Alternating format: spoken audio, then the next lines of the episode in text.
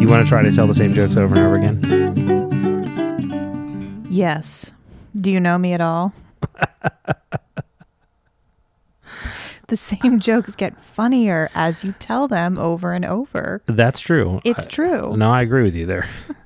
Scientifically proven. And my humor is like carpet bombing. it's, just, it's just offensive and repetitive. It's true. That's how I like to roll. Okay, it's on. It's on like Donkey Kong. Like Donkey Kong. Do the kids still say that nowadays? Uh, no, they don't. they don't. Damn it. All right. Welcome to the Duke and Duchess podcast. Welcome. Welcome. We are here today uh, in episode 14. We are talking about chapters 20 through 25 of Patrick Rothfuss's excellent novel, A Wise Man's Fear. That's right. Um, so next week, just looking ahead, we are going to go over chapters 26 through 33. Good to note. I should write that down for my own purposes. You should. Um, so our spoiler policy is that um, so I have read these books. Uh, my name's Liz. I'm the Duchess, and my co-host Chad here Hello. has not read the books. So we are going to be um, trying to keep him as spoiler free as possible for the rest of this novel, and um, so we'll be covering everything up through the current chapters that we're talking about, but not going to be talking about anything later in the book or either of the novellas. Uh, we are just going to right now up to chapter 25. What's the name of the other novella? Isn't it The Lightning Tree? Sounds sounds good. I don't I don't know. I know slow regarded silent things, but I didn't know the name of the other one. Well, I feel like there was a sh- it was a short story or something, but I should be better educated on Yeah, we'll figure that, that. out. I really don't know. By the by the time we cover it, we'll know. It's true. So, and we will cover it because we're not going to go this far and not I feel like I have to Google it now. go, go right ahead. We're not going to go this far and not cover the novellas. We'll definitely recover the uh, cover the slow regard of silent things. I don't know when we'll cover it. We may not roll right into it, but we'll definitely cover it. Indeedy. All right, so I'm going to go ahead and get started with a uh, the chapter summaries real quick, if you're okay yeah, go that. for it. Okay, so we started chapter 20, and chapter 20 is where Kvothe does something really stupid, Yes, he does. like a big dumbass. yep.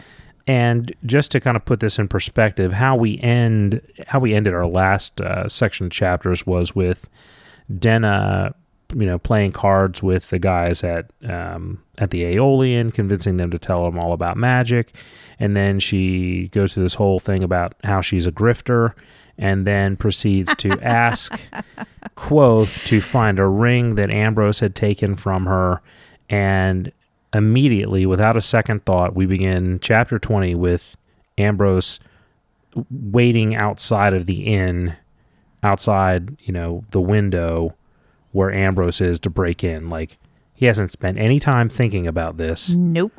They're just going to do it. Yep. So, which is interesting to me because we've had this comment before where he says most of the best things I've ever done were done without, you know, any second thought. I just sort of did them.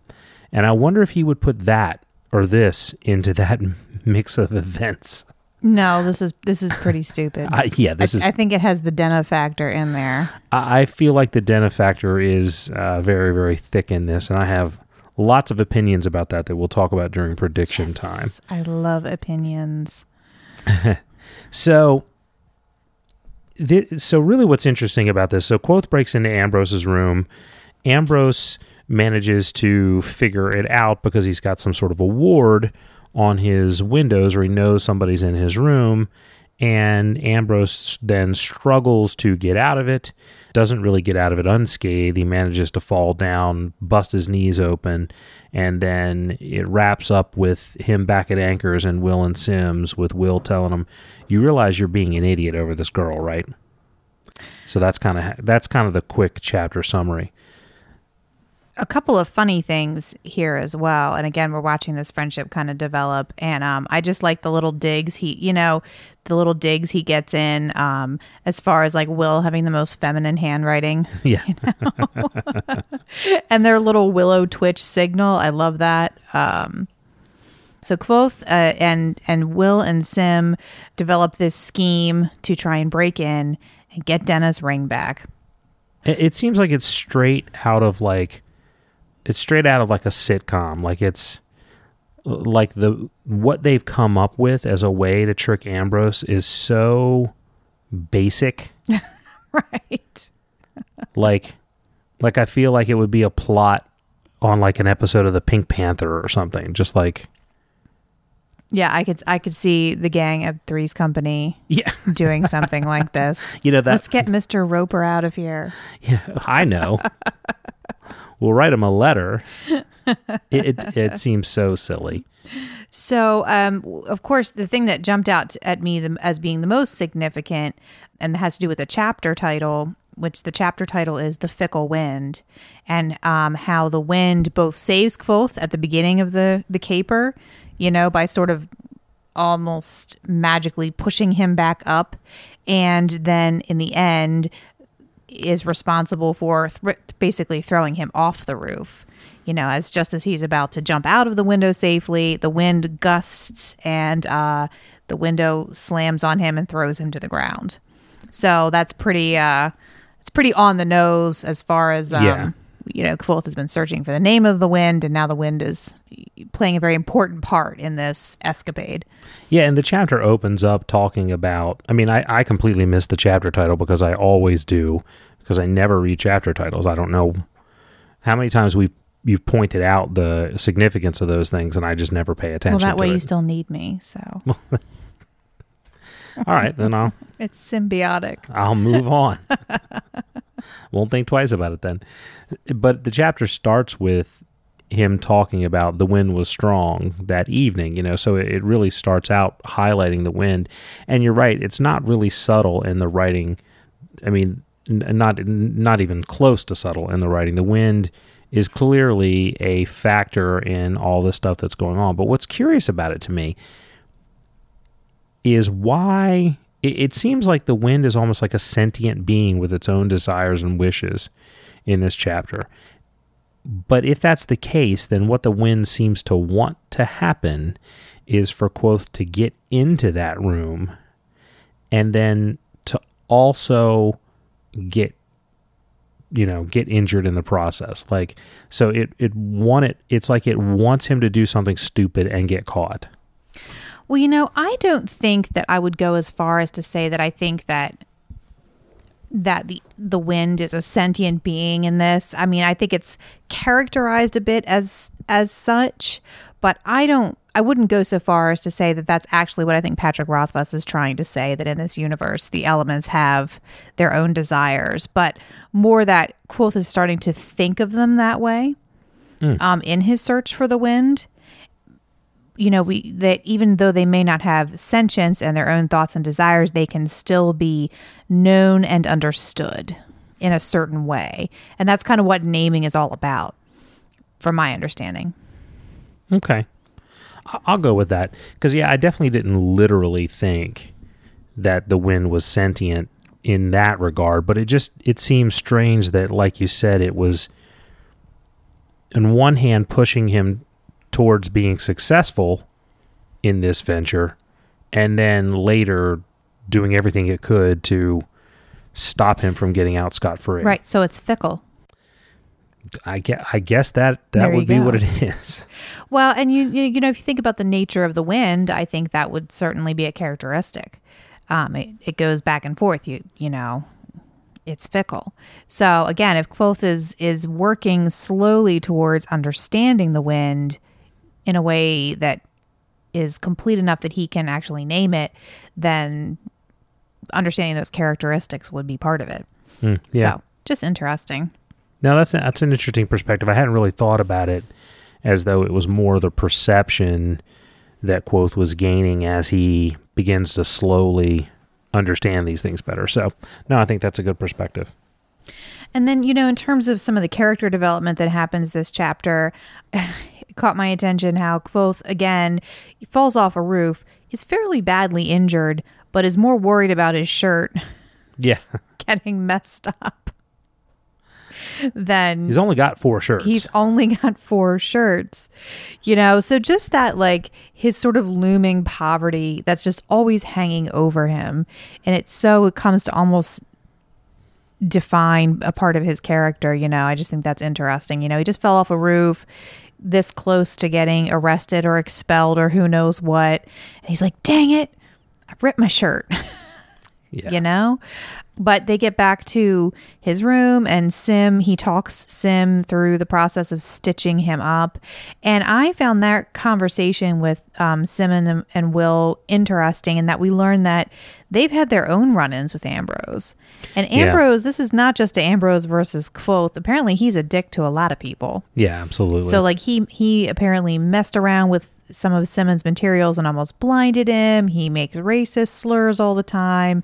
You know, they have their own reasons for not liking him. It's not just about Kvothe. And I, I like that. I like that they're not just being painted as, oh, Kvothe needs extra people on this, so he just brings in these characters and they have their own reasons for not liking him that's consistent with their character. Yeah, agreed. No, it was it was well done, and Will and Sims are are playing a bigger part so far in these in these chapters here in the beginning of the Wise Man's Fear. I mean, not that they were insignificant in the last book, but they're just there's they're more involved in what's happening on a day to day basis, and I think that's good because I think uh, the friendship that we have there is an important one, and it's enjoyable to read. Yeah. All right, so chapter twenty one, or do we have? Yeah. Okay. This one is called Piecework. Thank you. Thank you. So here, Kvothe, uh, you know, with his busted knees, he can't hide in his room. He's gotta he's gotta go make them dollar bills. So Jumps right back in there. right back into the fishery. So um, so that he can uh, go make some money. When he gets there, he uh, Kilvin wants to see him, and also Basil tells him that that young girl is still looking for him. Then Kilvin uh, goes off and quizzes Kvothe, saying, "Are you happy with what you've been making? Because this is all really simple stuff." And Kvothe says, "Well, no, but I'm trying to make money." And then Kvothe, or I'm sorry, Kilvin kind of exhorts him to do, you know, more advanced things and try some different stuff. And Kvothe says, "Oh, okay, that's fine." And then and then passes out from heat Promptly exhaustion faints. promptly faints, conveniently smacking his knees on the way down, which could have helped to cover up that injury. But anyway, so he wakes up in the Medica with Mola looking over him, and Mola immediately knows uh, what's been going on, confronts him about it, and then Will and Sim show up, and they kind of go back and forth about it, and that's sort of the the the overall arc of that chapter. And it includes one of my favorite conversations in either book. And you're nodding and smiling because you know which you know what I'm gonna say. Probably. Go ahead. Uh, where Will says is asinine the right word? He's talking about what Kvothe did. And then Kvothe says, Yeah, and yeah, he goes, that's right. I chose it because it sounds like ass. that was a particularly fun particularly fun exchange. I'm just gonna laugh for a minute. Sorry. Yeah, that was a good one. that was a good one yeah And then Sim puts the moves on Mola because that's, you know, gets himself a hot date ap- apparently. And he, uh, he, um, also, I liked how when they came in, he sort of right away spilled the beans. oh yeah like, he didn't like, oh, Kvothe needed to go and get a ring for his lady love. And, um, up until then, they'd been trying to play it cool, but but so Mola is sort of brought into the fold a little bit, not only through her kind of liking these three. Um, you know, she's not. You can tell that she's not very close with them, but she likes them, and she really hates Ambrose. yeah You know, and it seems like Ambrose has probably worked his way through most of the women at the university, hmm and probably dicked over all of them at some point. yeah and this is i think the the most we've gotten out of mola so far i mean there was that exchange where she meets Auri Mm-hmm. where we got a little bit of her personality but we we get a little bit more of a chance to learn about about her, which is good because we don't have that many female characters with depth. Right, and we we learn that she and Fela were close. Yeah. So it's you know that yeah, it's kind of another layer of this character as well. Yeah. The other thing I noticed in this um, in this chapter, and it's kind of a quick throwaway thing, but once more, if we didn't catch it back in the name of the wind, Kilvin uses the word coat. Oh, I didn't catch that. Yeah, he says when he comes in and he drops, you know, he's trying to blow a glass bowl or a sphere for a um, lamp. Right. And when he drops it and it, it doesn't work out, he says, kissed Crayley in coat. Of course, I'm Oh. sure the pronunciation's wrong. Right. Um, you know, and it seems like, you know, it could be something like, you know, horror, crime, and disaster or something, you know, because Right. we think coat means disaster, but we don't really know. Um, so I caught that in there as well. I feel like that's been like low key confirmed. Really? I don't okay. know. I don't Yeah. know if it came from Patrick Rothfuss himself, but I feel like I was poking around and that's almost sort of confirmed that that's what that means. Which would make perfect sense. It might have been a dream I had. I don't know. Well, I'll consider that canon. Awesome. All right, so 22. Yes. Okay, 22. So 22 starts out with going to um, Elxa Dal's class, and it's. I'll come back to it. I had I had a point, but I'll come back to it. So it talks about Elxa Dal's class, and they they go on about slippage and just how incredibly dangerous that can be for you. Uh, and then at the end, uh, asks how how asks Kvothe how it's going with Elodin, uh, and he finds out that you know it's not going well. So they have a little bit of exchange for that. Kvothe goes to the Aeolian to find Denna, uh, but he ends up talking with Master, or excuse me, with um, Stanchion and Threpe instead. Then he asks he asks Threpe some questions about Master Ash. Uh, and then what happens after that is that Kvothe leaves to go back, uh, and then he starts getting super hot and flush while he's on the road, and he gets so hot that he has to jump into the river, and apparently it's like springtime, so the the water's super super cold, just to stop the pain from the heat that he's experiencing. So that's chapter twenty two. So all kinds of crazy stuff. Yeah, crazy stuff is starting to happen. So let's talk about first about um, adept sympathy and and the whole concept of slippage and all that kind of stuff and um, why like why is that in there? And I thought it was an interesting way of reminding the reader that sympathists can't do just anything. Yeah. You know, there are limits, and that the more um, powerful you become with sympathy, the higher the risks are.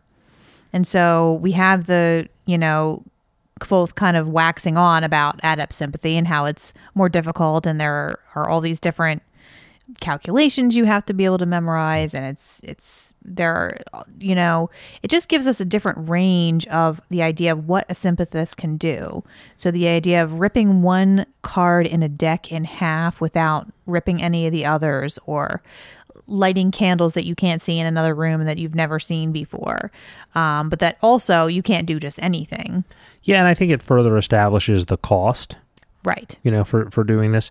I feel like it and the magic systems have never been that critical to me.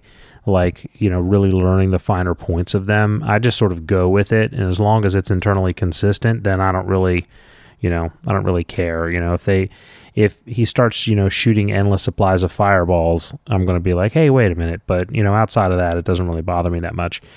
So I say that because I feel like it comes around in a later chapter, but I could be wrong. I could be misunderstanding the magic system because I don't put a lot of effort into it.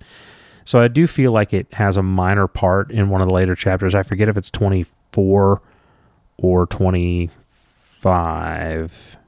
But anyway, but I also feel like that's something that, you know, he's laying the groundwork there because that's going to become more important down the road. Right. A- absolutely. And and every now and then he just takes a minute to kind of like touch base with what the magic system is and and how it works. Yeah. And then he has a conversation with Manet where Manet kind of reinforces that oh yeah, I saw a guy, you know, cuz cuz Kvothe it seems like takes these warnings as like, "Oh my god, whatever, you know. And Yep. Manet's like, no, I saw a dude get his own arm ripped off, you know, trying Mm-hmm. to play a prank. So you're reminded that, you know, this is a very dangerous undertaking, uh, you know, just Yeah. in their daily lives. There's also a little bit more of a confirmation in this chapter that, you know, Kvothe from a sympathy standpoint is stronger than everybody else at the university. Yes. And he, you know, once again, they have Fenton who is not able to really, you know, even when Kvothe is, you know, um, kind of under the weather, having experienced all these weird things going on, he's still able to handle Fenton pretty pretty easily. And Elxa Dal says we're going to have to start having people team up against you, Right. um, so you don't become complacent. Then they, like I said, they have a conversation about what's going on with Elodin, and it was interesting to me that Kvothe is like, he's like, um, it's like, so what? How many names do you know? that was so funny. Come on, bro. You know, Elxa Dal's well. That's a little. It's not real polite to ask. You know, he says, "I know two," and he's like, "Only 2 mm-hmm. You know, you know, and what and what he means is that you know he he feels like the masters should know you know a bunch of names, Right. and and we get I get the impression that a hundred years ago, two hundred years ago, that probably would have been the case but it's not the case now. Well, yeah, that's that's a good point. And um, Dal even says to him, you know, the the idea of this etiquette behind it's not polite to ask what name someone knows is sort of a throwback to those times when our you know arcanists were likely to fight each other, and you wouldn't want another arcanist to know your your weaknesses and your strengths. You don't want to know, you know, what kind of cards you put in your deck. right. You know, And I think the the whole discussion about sympathy versus the power of naming is interesting because it seems like at this point Kvothe has written off naming. Like, and I- find the concept of the growth mindset versus the fixed mindset really interesting. And it Kvothe in this shows a fixed mindset. So like people can have He either or. often. Right. So if you've got a fixed mindset, you um you don't believe that you believe that your intelligence is fixed. You can't really get any smarter and your focus is all about then proving how smart you are and something that comes as a challenge to you, you're not going to press through it. yeah. And when you when you come up against something that doesn't work for you, you just either will dismiss it as being something that's not important, or you'll simply say, "Well, you know, I just wasn't cut out for that," whatever, and move on, rather than making an attempt to power through and learn something. And that and that's spelled out in quotes over and over again, particularly around naming. Right. And it so speaks to his character that his biggest limit is his rigidity in this. You know, he so, and we get a demonstration in this scene about the power of knowing a name. You know, Dal, a, Dal is able to do things that shock Kvothe. So Kvothe wants to say, well, I don't get really the point of naming because I could just start a fire with sympathy or sympathy can do, it's more practical. And Dal's like, watch me put my hand into this bed of coals. Yeah, yeah. Like there's no you if you know the name of something, you have complete and total mastery over it. Mm-hmm. And you can do things you're only limited by your imagination is what I understand.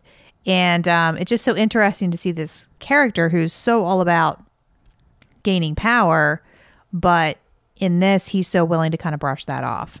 So it'll be interesting to see if he, you know, learns to adopt that growth mindset or, you know, if that at what ne- is going to need to happen for this character to kind of break that wall.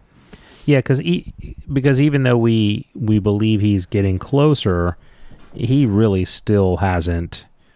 He still hasn't come around. He's still very closed off to it. Right. Yeah, he's very very close-minded about naming. Yeah, and so then he goes to the um, to the Aeolian, excuse me, uh, finds Stanchion and Threpe, and then what was interesting to me about this is that uh, he has a conversation with Threpe, and what he's trying to do is he's trying to say, "Hey, I got a friend who is in this circumstance. It seems weird to me. Does this seem weird to you? Am I overthinking it?"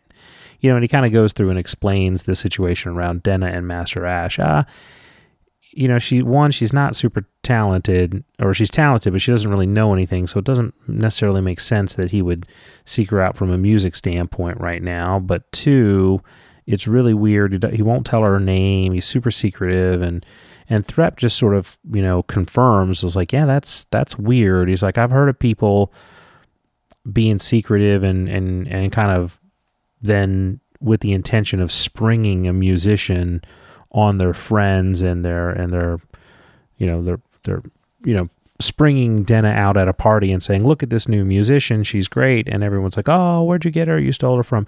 You know as though it's sort of a you know just a bragging right thing.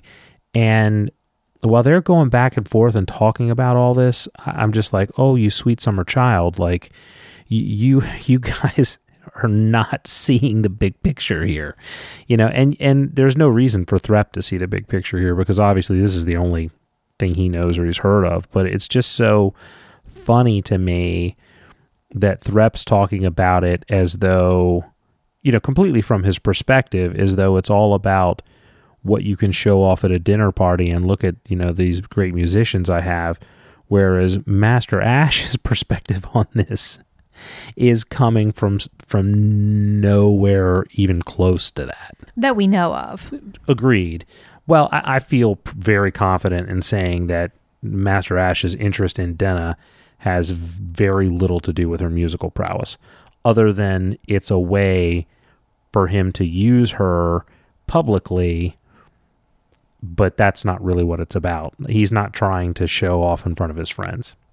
I I mean, if you're wrong, that would be like the biggest red herring ever, and also kind of a slap in the face. It would be like a slap. It would be like getting slapped with a red herring. Like, Like, just take a fish and smack me in my face with this. So, I hope you're right.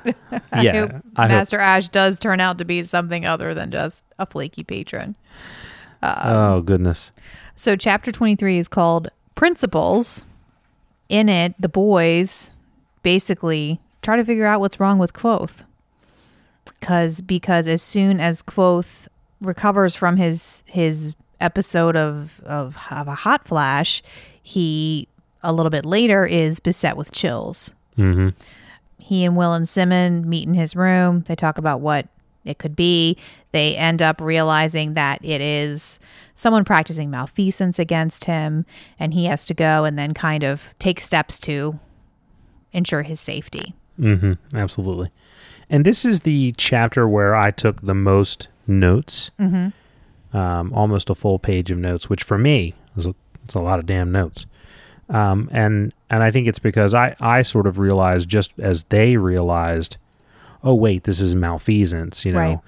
So when the he got stabbed in the arm, I was like, uh, okay, you know, I see what's going on here. Right. And my first thought was the same thought that they had, which is it's Ambrose. Right. He picked up blood off of one of the tiles, and that's what's going on. But they have a very convincing set of arguments for why it's not Ambrose. Right. And it certainly would not make sense. I, I agree. It would not make sense. Particularly because if Ambrose was able to do that, then he would have been able to douse for him and figure out where he was and would have been able to very quickly prove that it was that it was Kvothe, Right. eh, which would have been absolutely the 100% the thing he would have wanted to do. Right. So, which is interesting to me because that means one of two things, and this is very important to the prediction that I'm going to make later. It means that either Ambrose is not smart enough to know to look for blood, which I don't believe, or it's more likely that there wasn't any, which means to me that somebody else collected it before he got there. Mm-hmm. We'll see. We'll see. We'll see. So Sim and Will come over. They co- or they they're at Anker's watching him play. Kvothe all of a sudden is um starts feeling really unwell. They get him up to his room. They're talking and for me, um, it was just so nice to see these characters like come together and support him at the same time ribbing him. You know, here he's being attacked by malfeasance and and they're saying i guess i'll have to watch over you like the colicky infant you are Yeah. you know yeah. Well, kind of cute. and you know what cropped up for me in this in this chapter was Mm-hmm. I, I'm really thinking about this, and I'm thinking these might be the best friends anybody's ever had. Like, if you think about what they've done for him, Mm-hmm. and I'm curious where Kvothe has been able to reciprocate. Mm-hmm. Like, where has he done the same thing for them? Mm-hmm. And I'm not seeing it. Mm-hmm. I mean, is there something I've forgotten about? No, I don't know in terms of like grand gestures, but outside of Simmon's babysitting him for that day, Mm-hmm. you know, and then this, them being willing to watch over him, you know, however, when when were Will and Sim ever afraid for their lives or being attacked and possibly going to lose their lives? No, no And you can- yeah. You can bet that Kvothe would have been there doing whatever he could to protect them. Yeah, you I mean. I think we see from the beginning, we see him sort of putting impositions on them. You know, very early on, he asks Will to get him nahlrout, you know, and lies to him to do it. We don't really see it go the other way. But I agree with you that there's not really necessarily been a circumstance where that would be needed. The other part of it, too, is, you know, we're getting this narrative from Kvothe's perspective, he wouldn't he may just not necessarily you know, he may have done all kinds of things for for them to reciprocate, but just doesn't talk about it because it doesn't come up in the plot, you know. Well, and again, you know, we have we have Simmon's kind of throwing away this comment. Oh, remember when he did this to you and that to you? So there have been other things going on now. Yeah. And again, other than um, a couple of pretty um, striking instances where where someone is trying to kill Kvothe, and I love the line in here. Oh, thank God! I thought I had some kind of poisoning, but someone's just trying to kill me. Yeah. you know this is a this is a guy who people try to kill a lot you know his friends step in and and save him i don't see it at all as being a, a an unbalanced relationship though Hmm. yeah. as a matter of fact and we're i'm jumping it a little bit ahead into something i was going to talk about in the next chapter but there's a line at the end of the next chapter where Kvothe says they were the best sorts of friends the sort that everyone hopes for but no one deserves least of all me Yeah. you know and i see especially in this part of this book the theme of the power of relationships comes up and you know what let's go ahead and start talking about the next chapter if you're ready Yeah, that's fine. um, I'm gonna I'm gonna read through my notes and make sure Yeah. there's nothing I need to come back for, but I think we're good. So the next chapter is called Clinks. And Kvothe is, after he is offered to be watched over like a colicky infant, he's going to go run an errand first to make sure that nobody um, takes his blood, and Auri helps him with that. And um, we learn some some things about Auri, and there's some good some good character development there as well. Um, but plot wise, that's what happens. Yeah, this was the only chapter title that I paid any attention to, mm-hmm. and it was worth it. Right. To- totally worth it. totally worth it.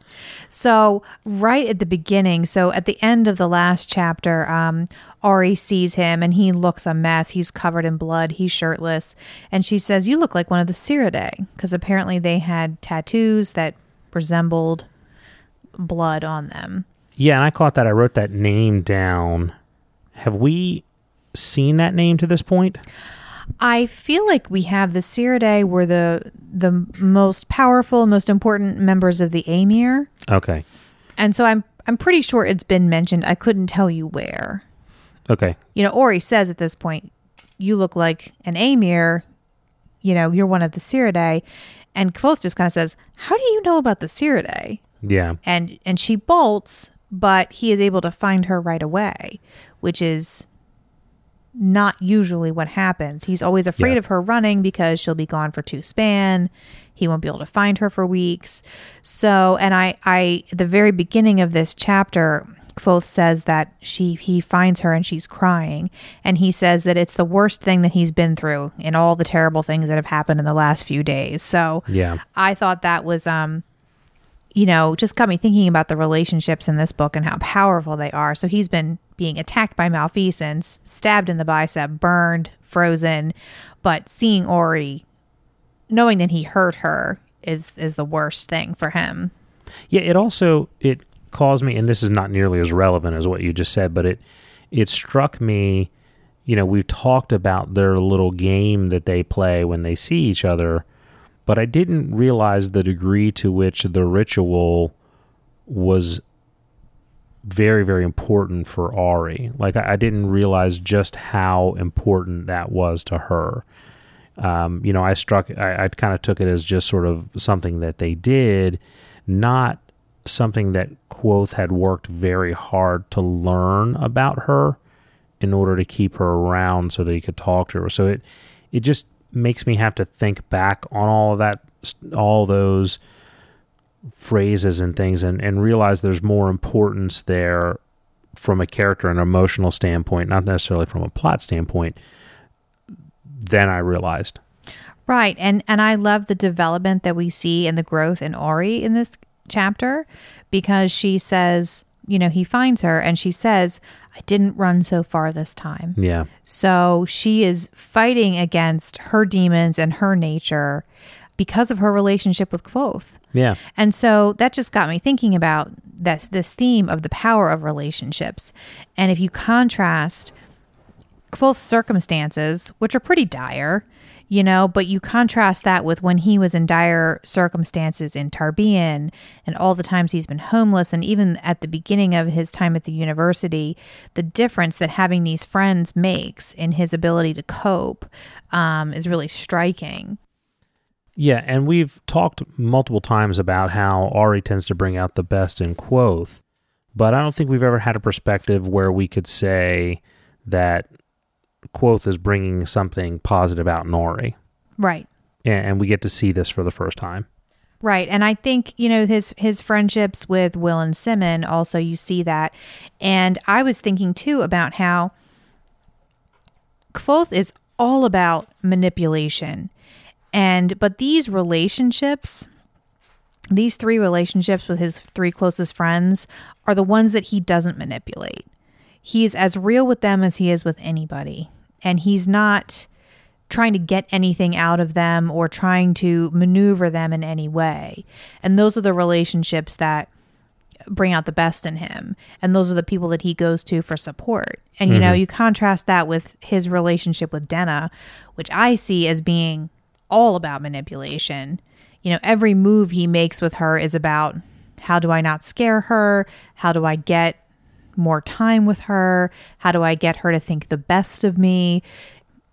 It, it's all kind of calculated. He's not really genuine with her, um, at least at this point in their relationship. Yeah. So Agreed. I just think that's an interesting contrast. True, like Denna's not around during this whole escapade, but I would posit that if she was, he wouldn't go to her for help or even probably tell her what was going on. No, no, you're probably right. Uh, and so this is called Clinks, and you want to get into why it's called Clinks? So at, at the end of the chapter, um, we find out first that Auri knows a lot more than we realized because as soon as Kvothe says, I need somewhere to put my blood, well, she says, most people keep it on the inside, yeah, you know? but she knows right what he's trying to do. So yeah. he is trying to spread his blood and hair out as much as he can in case anyone tries to douse for him. She takes him to a place under the university where there are bottles kind of there's there's fresh water running through. They put his hair and blood into some bottles and send it off. Yeah, and I did not realize like I was very slow on the uptake when reading this as to what was going on. You know, and why you know the bottles she's like it's important that you use four and blah blah you know and right. i'm like what in the world is going on? Like i just i didn't quite see it. And i don't i don't remember if i eventually got it on the first read through or if i or if it was the second before i picked up what was going on. But one of the things that i noticed on the on my reread was that it's pretty clear to me that Auri's done this before. Like because you know n- not just that she's like oh i have an idea but she's she's done this before because she says, she's thought this through. Right. You know, and says you need exactly four bottles statistically to make sure that one of them is always in motion. Like so. That is a really good point. And, eh, you know, the way I read it was just that she was a student at the university, so she knows. But now that you say that, it almost seems like she had this place prepared Yeah, she's like for just such an yeah. instance. She's like I mean as soon as he says it, she's like you need to go to Clinks. Right. And this is not a place that she has ever taken him before. No, no, yeah. It's not on the scenic tour. Exactly. And she says it's a private place and and and the fact that she's had to think it through to think of okay, how many bottles do you like she's had to think about this. Right. That is a. I can't believe I never picked up on that. That was very astute of you. Yeah, I think you might be right. Yeah, I think she's she's definitely had to do this before. Now whether whether she had to do it or whether it was something going on in her head, I mean, we don't know enough about Auri to to know why that would be. Right, and I'm just I'm turning to the page, and um, if you are reading, uh, gosh, I don't know what people's different versions are, but in my version, it's page 197. She takes him down, and she there's so there's water running. There are two bottles bobbing in the on the surface of this this pool of moving water, mm-hmm. and then she's got a sack hanging there with other bottles inside. Um, and she knows how long they they tend to bob around. Mm-hmm. So it does seem like she's got this place prepared where she can. Yeah. Oh my gosh! Well, it, it makes you wonder. So, whether this happened or whether she was afraid it would happen, mm-hmm. who knows? But if she's a former student who cracked, it seems to me that. I mean, it's hard to say because because Kvothe wandered off and nobody seemed to care, but it seems to me that they would most likely have wanted to find her, Right, and it seems like Elodin had been looking for her before as well. right, So whether people were actually hunting for her and trying to find her and trying to get her out, or whether she is simply paranoid about that, could explain that.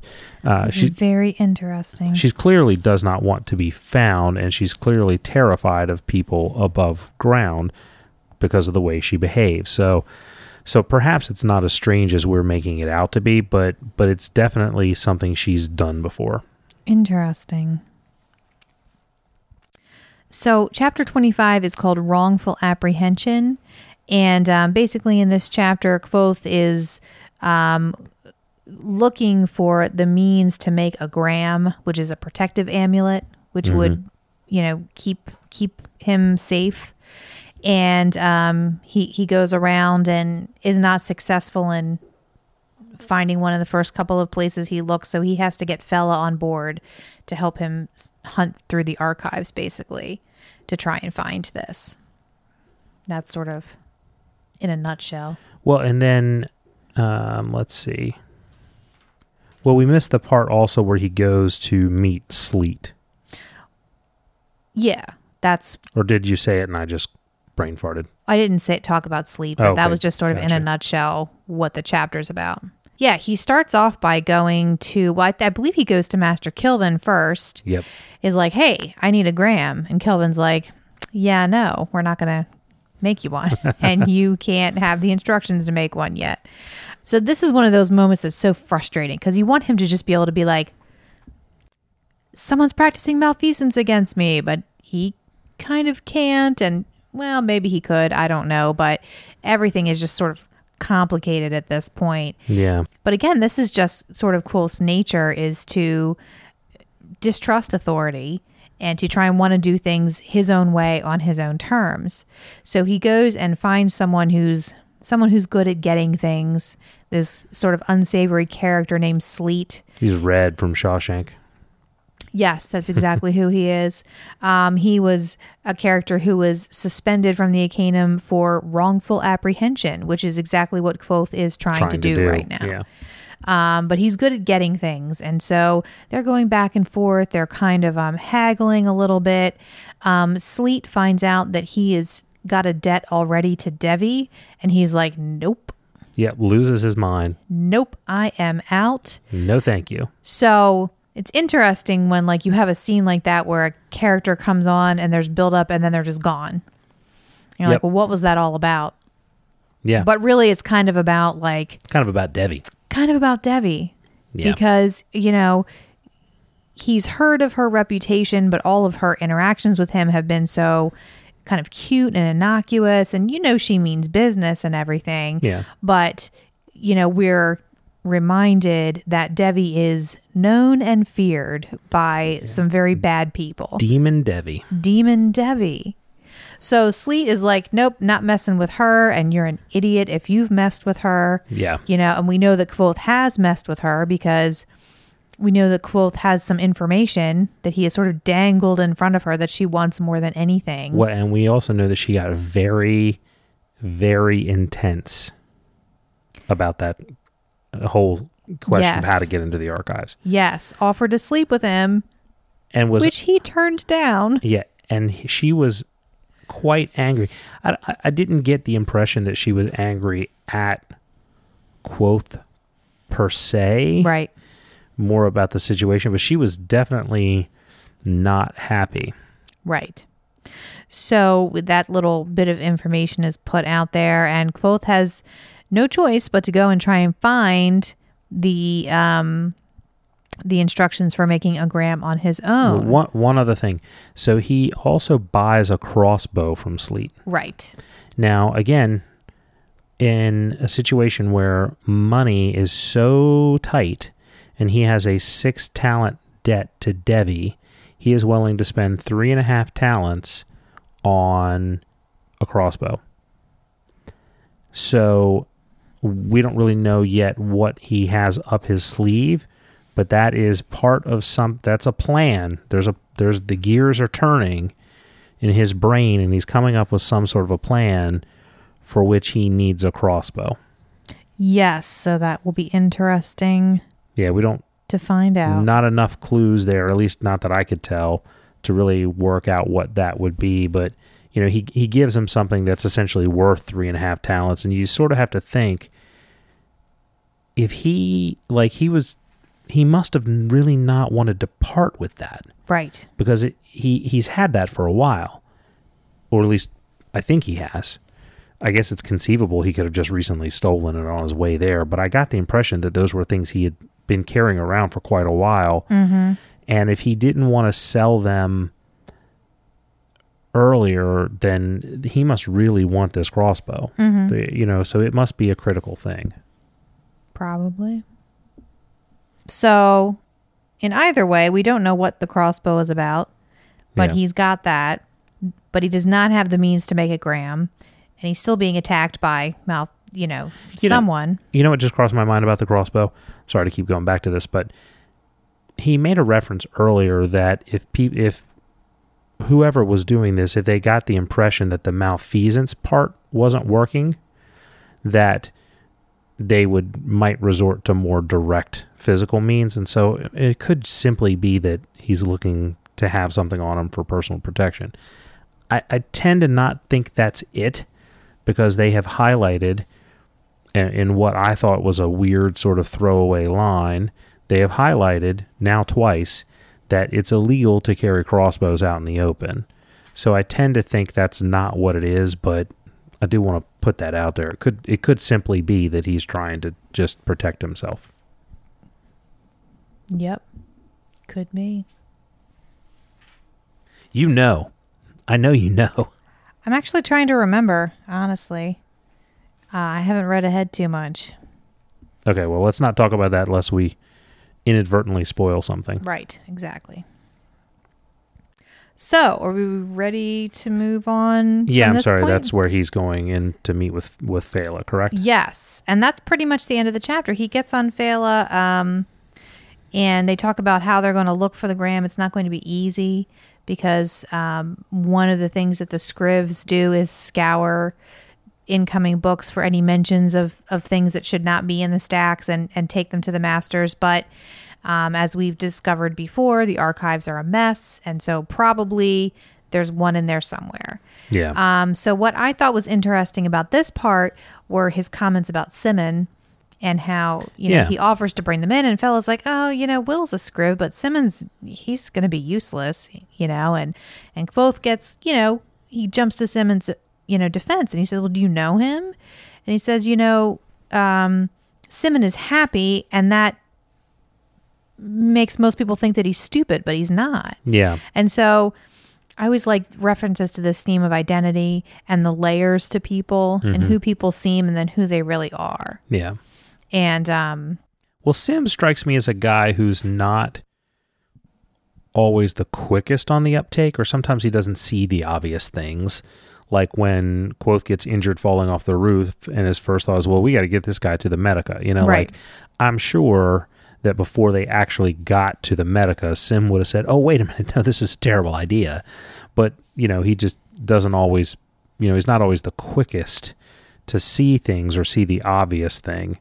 But again, Sims Sims also has you know a great deal of knowledge about a lot of other things. He's not a dummy. right, I think like what Kvothe says is he's nice, he's gentle, which people see as weak, and he's happy, which people see as stupid. So Sim, you know, strikes me as someone who is not terribly um, street smart. Mm, yeah, because he hasn't had to be and he doesn't always his approach is usually to just be forthright and honest yeah, um and uh that comes off as being kind of um doofy but he's you know he's got layers and he's got depth to him yeah. um you know and he's got a, a strong current of loyalty that i see really rubbing off on Kvothe um in their interactions so that is we have come to the end yeah. of our section. we have. Yeah, we absolutely. So have, lay yeah. your lay your predictions on me. Um, well, so I have I have two predictions. Um, one is very simply what I said earlier about Auri, that she's had to, she's found the need at some point to hide her blood and used Right. the Clinks method before. Don't really know what that means, but but that's definitely number one. Uh, number two, and I'm gonna get a little, I'm gonna get a little JFK here. I'm gonna get a little Sweet. magic bullet theory uh, up and up in here. So so bear with me here because this this might require a little talking through. But the whole sort of mystery in these chapters to me is very is very simply who is the person doing the malfeasance. Right. And it seems to me like the story is trying to set you up for two possible outcomes. One which they set up and then quickly dismiss, and then there which is Ambrose, and that they're very it's very much trying to lead you towards Devi. Right. You know, that seems very clear that that's kind of what is going on here with that dynamic. Now, I'm the guy who said multiple times in the last book that Devi having Kvothe's blood is gonna is gonna backfire Yes. on him. So I've I've said that multiple times. So you know, so it wouldn't be, uh, you know, so you would think that I would go down the road of saying, well, it's Devi, Right. but I don't think it is. Don't think it's Devi. Yeah. So bear with me here as I lay out a handful of facts Yeah. Please. because I had to go back through Mm-hmm. and um, well, I'll put the I'll I'll give you the the big idea. The big idea is I think it's Denna. Hmm. Tell me why you think that. Okay, and, and maybe not Denna herself, but I think she's ultimately the one who's behind this. So you have to kind of go back into the last uh, episode and some of those chapters to kind of hang with this. But when Ambrose, when she's out with Ambrose, she's out kind of very publicly, and Kvothe finds her when she laughs very loudly Mm-hmm. in public. Right. So now this is weak, but it seems to me she may have very purposefully been trying to draw attention Okay. to say, "Hey, I'm with Ambrose," Right. um, which we questioned whether or not she knew about Kvothe's relationship with Ambrose. Well, it seems to me that in chapter 18 last week, she verified that she did because she talks about Quoth calling up the name of the wind in the courtyard in front of the Aeolian. So if she, you know, now that would be scuttlebutt Mm-hmm. That would definitely be scuttlebutt. So her just hanging around, she would have picked up on that. But it seems highly unlikely to me that she would not have also known that Ambrose was the target of his anger. That is an interesting point. So it seems to me that she knows about Kvothe and Ambrose. Mm-hmm. Now, when she shows up in chapter 18, um, she shows up at the table with Will and Sims, and, and they're going to play corners.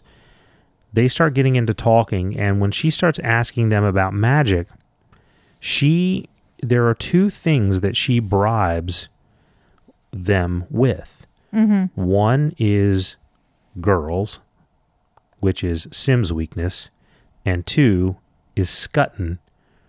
I think that's how you say it Right. which is Will's weakness. Mm-hmm. And she knows that ahead of time.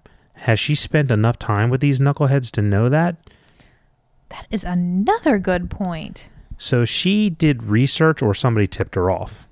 One of one of the two to know precisely what to bribe these two with. Now she doesn't really need to bribe Kvothe, Right. but she needs she to is a grifter. You know, we know she can read people, but it definitely does seem more than just a passing. And, you know, this time through, honestly, I wondered at the entire encounter that happened in that chapter. So she runs over and, um, oh, pretend like I'm late and you're irritated. Yeah. And they look over and there's a, you know, fat, balding man kind of looking apologetically at them. Yeah. But I even wondered if that was a setup. Oh, I think it Like, 100% did she is. go up to this guy and say, "Oh, pretend that you know you're irritated that I'm leaving"? You know, Yeah, yeah. it really does seem like it was almost entirely set up. Yeah. Well, and I think the two girls and the gay guy, I think that that she kind of, you know, that she was pointing out these two girls have been looking for you. It seems like they're with this guy, Mm-hmm. but really the guy's into Kvothe. Like I think that was all set up too. It's entirely possible. Um, so this is where, you know, maybe I'm getting a little too conspiracy theory about it, but um, but that's kind of where I'm going with this. So now in that conversation, Will uh, when so when Kvothe shows her about how to bind things with the wine, Mm-hmm. Will says, and that's why you never want to let a sympathist get a hold of your blood. Mm-hmm. S- Mm. Okay. Why would she be attacking him though? I'm sorry, I'm jumping ahead. Well, the weakness in my theory is the why. Right. I'm not going to lie about it, but I'm Right. but there's but there's also a very a weakness in why would Devi want to do it, and I'll and I'll get to that. Right. All right, so um, so at this same point in time is when she starts kind of writing quote writing on the table Right. and she said and she's constantly sort of doodling on the table all the while she's explaining to them have you heard about a magic where somebody writes something and even if the other person can't write it Mm-hmm. it comes true and they're like no no that's crazy that's crazy talk but all Right. but she not only continues to do it but she gets so wrapped up into it that she almost kind of loses her composure there for a 2nd and Mhm. Kvothe has to kind of snap her out of it hey you okay Right. which is a rare sort of thing for her. We have wondered whether or not she has a knack. We clearly know she's intelligent. Right. And I think when she was writing that, she was actually doing some sort of hex, charm, performing something there that would have uh, influenced the boys at the table. Then um, let's see. So she to do to do. So she shows a little bit later that she's a grifter. She kind of reveals all Right. that that to to Kvothe. Um, and then all the while that's going on, she you know keeps constantly kind of fidgeting with her ring. Mm-hmm. Now I don't know. I, I I went back and reread chapters eighteen and nineteen. I haven't gone back and reread all the dentist stuff to know if she was constantly somebody who fidgets with her ring. Right. Like he may have laid that groundwork for that way back, and and I just don't know that. Right. So it may not be unusual for her to be doing that, but it seemed to me like she was trying to get him to recognize it and to notice it, um, which of course he does. And then th- this is you know, and then she immediately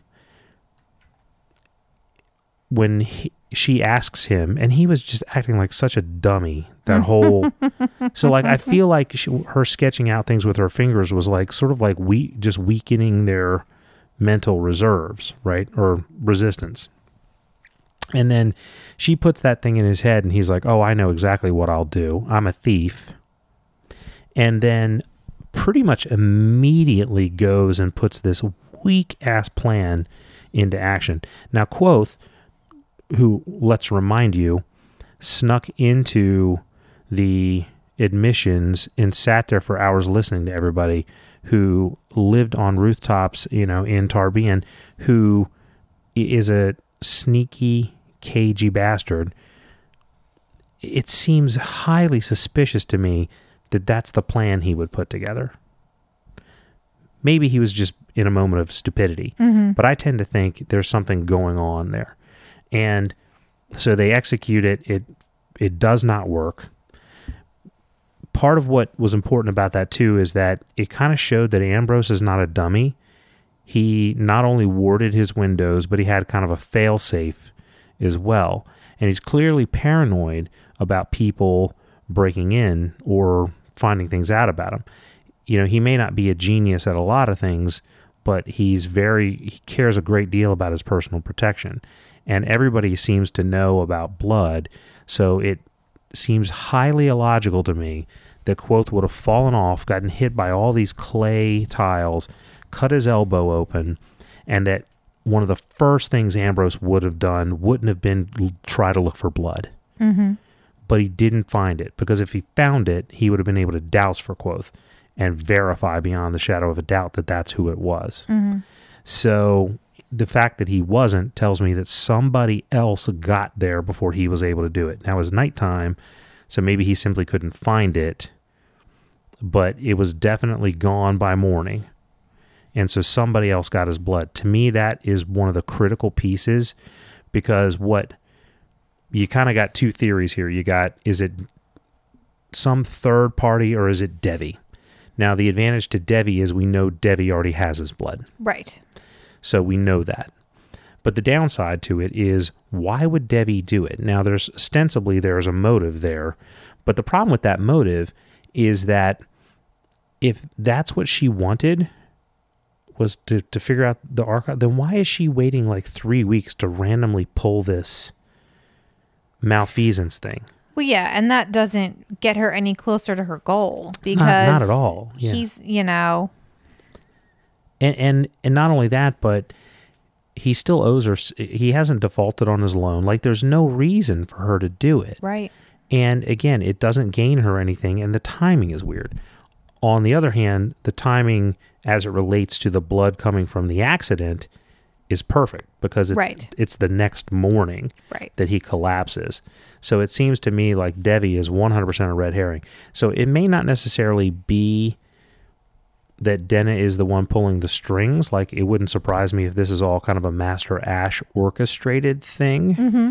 But Denna is 100% instrumental in it, and um, and it's somehow it's either Ma- it's either Denna or Master Ash or somebody tied into that who's doing the malfeasance. Yeah. Cool. Whew. That was a lot of thinking you did. There's a lot of talking I did. How about that? a lot of work for the old noodle right? Yeah. over there. So yeah, not not Devi at all. Definitely not Devi at all. Whew. Goodness, do you feel unburdened? I do. I feel like Good. I could I could see it. I feel like twelve ounces lighter. You do. You look 12 ounces lighter. all right. Do we have anything else for for, no, for I think we've talked about this book section. We have talked about this book session. We, have have. we have some good, uh, some really good listener interactions. However, that uh, quite a quite a lot of them Yeah. uh, that I want to go over. So I want to talk about some of that stuff. And again, I was thinking too, we should just kind of more explain to people that at this point in our recording, what you are hearing is something that we recorded three weeks ago. Yeah. We have recorded three weeks in advance this whole time because we knew we had a vacation coming up at some point. And so while we are on vacation, we will keep releasing episodes. By the end of August, we will be um, uh, caught up Yeah, with ourselves. absolutely. And so we will be better able to respond right away to um, listener comments and yeah, such. it won't take you a month to to hear your name pop up. So the first one we have is from Kingles on Twitter. That is Kingles t- at Kingles ten. So at K I N G L E S ten. Uh, it could be King Less. I'm, I'm not I'm not quite sure there, um, but they say stumbled across your podcast and loving it. Keep up the good work, and that's somebody who just found us uh, just a couple Cool. couple days ago That's awesome. or at least just interacted with us on Twitter for the first time a couple days ago. So that's good. And then also somebody we talked about last week, um, which is Theo GB, the OGB on Twitter. And this was one that was a person you had a, a, a good bit of interaction with, going back and forth on Twitter about uh, kids and how and bad British accents, and you you guys talked for a little bit about that. But um, Oh, you yeah. remember? Yeah. hmm He also said on Twitter that um, the actor who plays Uncle Vernon is a gentleman by the name of Richard Griffiths, who unfortunately passed away. Oh, and I Yeah. thought he would be perfect for Master Hemme. He would be perfect for Master Hemme. As soon as that episode was over, um, I, I immediately remembered who Uncle Vernon was, right. and I and I was like, oh yeah, that's that would be perfect. He would have been perfect. Yeah, Uncle Vernon was as independent as a hog on ice. He was a big ha- big shot over the slaughterhouse.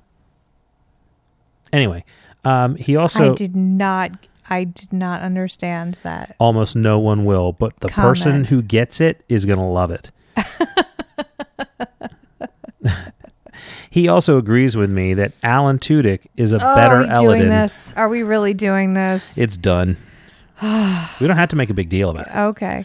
Um, he confirmed that a span is 11 days and that you can find that on page 16 of the Name of the Wind. So, so that's where it's confirmed. Yes, we just went right back that. And I mean, I, we can agree to disagree. I love Alan Tudyk. I really do. I adore him. Um, I think David Tennant would be a better um, Elodin, but you and I can agree to disagree. There are some things we can agree to disagree on. So Theo is is probably the hero of the week here. I would say though he also left us our very first comment on our website. Oh, hey, I missed it. Um, I am not going to read it because it's it's quite long, Mm-hmm. um, but it's quite good and quite well written. Um, so I would think you know you would want you would want to go in and read it. Yeah, So- I will definitely go read that. And um, we have um, a couple new things coming up on the website um, soon, okay. right? Yeah, absolutely. Don't we have a um, review going up? Yeah, absolutely. We never put up and Yeah, but at this point, and a cartoon. yeah. at this point, those things should both be up there by now. I would Oh, imagine. okay. Yeah, yeah. So, and do you want to talk very briefly about your review? Um, so we've been doing a little bit of um, we're branching out a little bit. Um, lately, we've been talking about what else is Liz reading, but I thought I would start adding some book reviews to the um, website.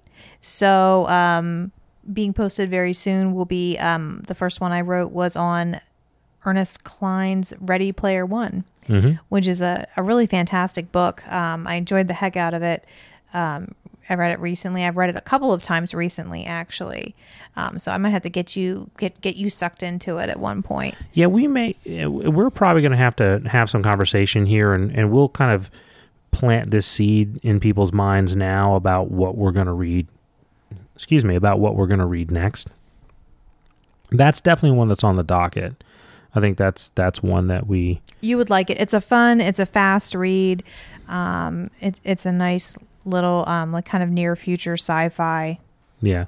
escapade. Somebody also suggested the um, the Lies of Locke Lamora, which is one that I Love that book. yeah that that one the, is that part of the Gentleman Masters? Is it all? That's the Gentleman Okay, yeah, that's Bastard what I. Okay. series. Um, but that's another one that's not done, right? Not finished, but you know, it's been Scott Lynch seems to be writing books more quickly than Mm-hmm. um, Patrick Rothfuss and George R. R. Martin. Not that I'm complaining. I am not in that camp of complaining. The book will come out when it comes out, people. Um, I'd rather have it take a long time and be good than it have it be crappy. Okay. Just putting that out there for the record. the um, so that's one that I've kind of Lies of Locke Lamora is one that I've kind of wanted to do. I'm a little, little bit you hesitant. know how I feel about that book. yeah, It's it's fantastic, and it's a really nice. Uh, there are a lot of similarities in some of the characters and stuff. gotcha. Um, Yeah, I'm a little hesitant to do another series that's not completed, but we'll, we'll have to see. But anyway, the point of all this is to to kind of open the door. We're willing to kind of look at suggestions for other things that we may want to yes, do down the road. please send suggestions, and then maybe we can like on the website put a survey or or something where people can vote, Yeah, and we'll see. yeah, we're definitely not. I mean, not everything that anybody suggests will we. I mean, there may be things that I'll read anything. yeah, Liz will read anything. I have read some shitty, shitty books, you guys. You know, I, I have two. I have two. It takes a lot for me to not finish a book.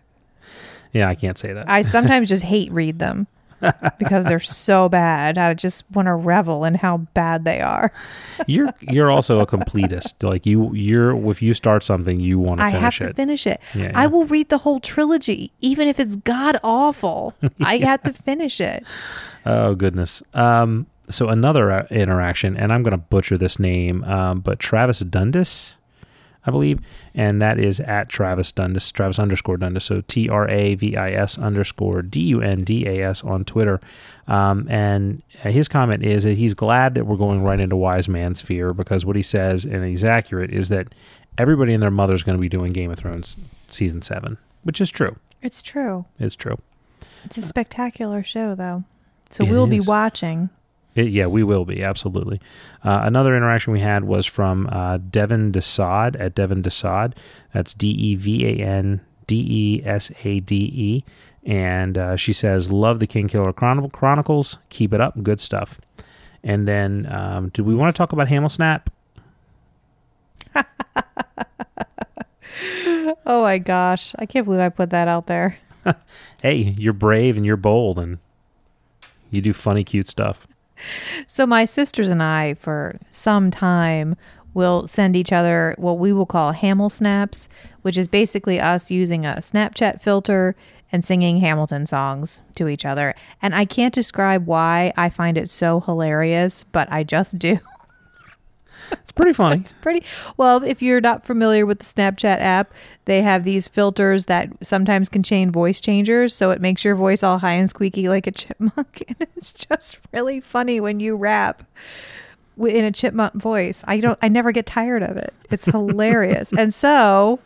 Um, With the hand awesome- for all. Yeah. awesome podcast. Um, Caster Quest um, challenged us to a um, to participate in the Ham for All, um, which is you know donating to um, to a, uh, a organization that supports immigrants. It pr- uh, Pri- Prizeo. Prizio, yeah. P R I Z E O. So, you know, it's um, you donate to this organization and then you sing your favorite, post a video of yourself singing your favorite Hamilton song. And so we participated in that and I I did. I I put a Hamel snap out there for all the world to see. So it's no longer just you and your sisters. It's no longer just me and my sisters. Uh, that was pretty funny, but but a great challenge, and definitely if you're a, um, a Hamilton fan or just anyone, I would um, recommend donating to that. It's a good cause. Absolutely, yeah.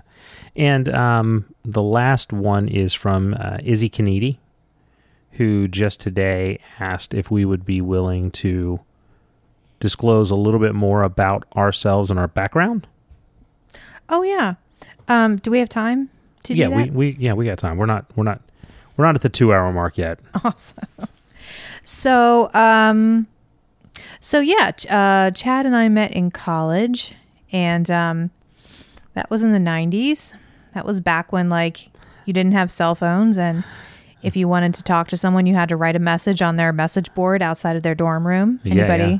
Anybody feel me on that, or maybe someone out there can relate? Um, so we met uh, through mutual friends, and um, eventually, you know, he was the most badass of our guy friends. I was the most badass of our female friends. So bound to happen, eventually, it was just going to happen. Um, and uh, we, um, so he was a sociology major. I was a psychology major. After college, though, we both got into jobs that had nothing to do with either No. of those. But I went to college to be an English major. You did? I Yeah. did. I did not know that. What? I did not know that. I went to I went to college with the intention of being an English major. I was going to be a French major. I feel like I, I I definitely knew that. Yeah. And um and as soon as I met the uh, the faculty of the English department, I said I have to change majors. like, no, thank you. No, thank you. I mean, it, it took about it took about three weeks for me to be like, yeah, that's not going to happen. so funny. Um, so outside of college, you know, we um, both got into jobs that had nothing to do with either of our majors. No, Um, Chad, being the silver tongued devil that he is, went into sales, and um, I went into bookkeeping because of my love of spreadsheets. Although that um, for the past twelve years, I've been home with kids, um, with our kids. Um, I did spend eight years pregnant, basically yeah, that's about right. um, pregnant or breastfeeding for eight years straight. I did that, and um, although recently I am back um, back in school now that our our kids are all in school, and am with the goal of at least getting my master's in psychology, um, hopefully going on to to a doctorate as well. But we'll see. I may be fifty by the time that happens. Thankfully, we're not in a rush. Um, But that's kind of where we are. Uh, career. Um, that's our sort of career and educational background. Um, both of us, of course, just just loved reading. Um, very into fantasy and sci-fi. Although, funny story, Chad was not as into all of that stuff as I thought he was initially when we were dating. um, at w- at one point early in our marriage, or no, it wasn't even. It was like we were been, been married maybe five years Hmm. when I made like an obscure Star Wars joke Oh, that's and right. you didn't get it, and I we had to question everything for a little bit. and I just remember you looking at me and saying, "You're a lot bigger nerd than I thought." and I looked at you and said, "You're not as big a nerd as I thought." we worked it out though. We did, yeah. I think I got brandished as a much bigger nerd because I was really into Dungeons and Dragons, and That's true. and when I say really into it, I mean I was really into it. He was amazing. Was one really time, it. one time we tried to play a two-person game of Dungeons and Dragons, but it was a disaster, utter disaster because I am the most indecisive person on the planet. Uh. and and eventually he just killed me off because I was being so indecisive. You know, I mean, oh God, I don't know. You're dead. You know what? Something happened and you're dead. Game's over. uh, to be fair, I'm pretty sure that you killed yourself off. Like, don't don't lay that on me. Entirely possible. Don't put that on me. So, in future episodes, we may um, give you guys some insight into the D and D campaign that we are playing with our kids. You can look for that. It's been it's been quite fun. It's been an adventure. Um, yeah, So, but I think we're rambling now at this point. yeah. I think so. So, any more wrap it up. questions though? Like, um, keep keep them coming, and Yeah. uh, you know, Yeah, absolutely. we'll tell you all our stuff. Yeah, I mean, we're not we're not afraid to share. You know, we live at one we just assumed it was twenty three Cedar Lane, Leonardtown, Maryland, two zero six five zero. Send us mail. Oh boy, shall we awkwardly wrap this up? I, I I think we have no choice now. All right. All right. Anything else? Nope. Okay, so I'm not going to ask where you can find us because I think that's getting old. It's getting old. So I'll tell you where you, where we can be found. We can be found at the Duke and Duchess podcast.com. Also on Twitter at the DND podcast. Uh, on Facebook at the Duke and Duchess, and those are the main ways to get a hold of us. We um, we ask that you give us an iTunes review if you like it, Uh, but really, the most important thing that we ask is tell people. Oh, and that reminds me. So, on our posts that we put up on the website now, I've actually finally, I haven't really paid a whole lot of attention to the finer details of the website. I'm going to do some more work on it here in the future, but I finally got some icons at the bottom so that you can link and share the the podcast episodes through the website. So that's another way for you to be able to share if you if you want to do that. But really, if you like it, the best thing you can do for us is tell somebody. So we give you all this beautiful, fine, amazing entertainment. that's what we're telling ourselves anyway. The only thing we ask is just tell somebody. So Pimp us out, yo. that's right. So is that it? That's it. All right. Good night, everybody. We love you all. Good night. Bye bye.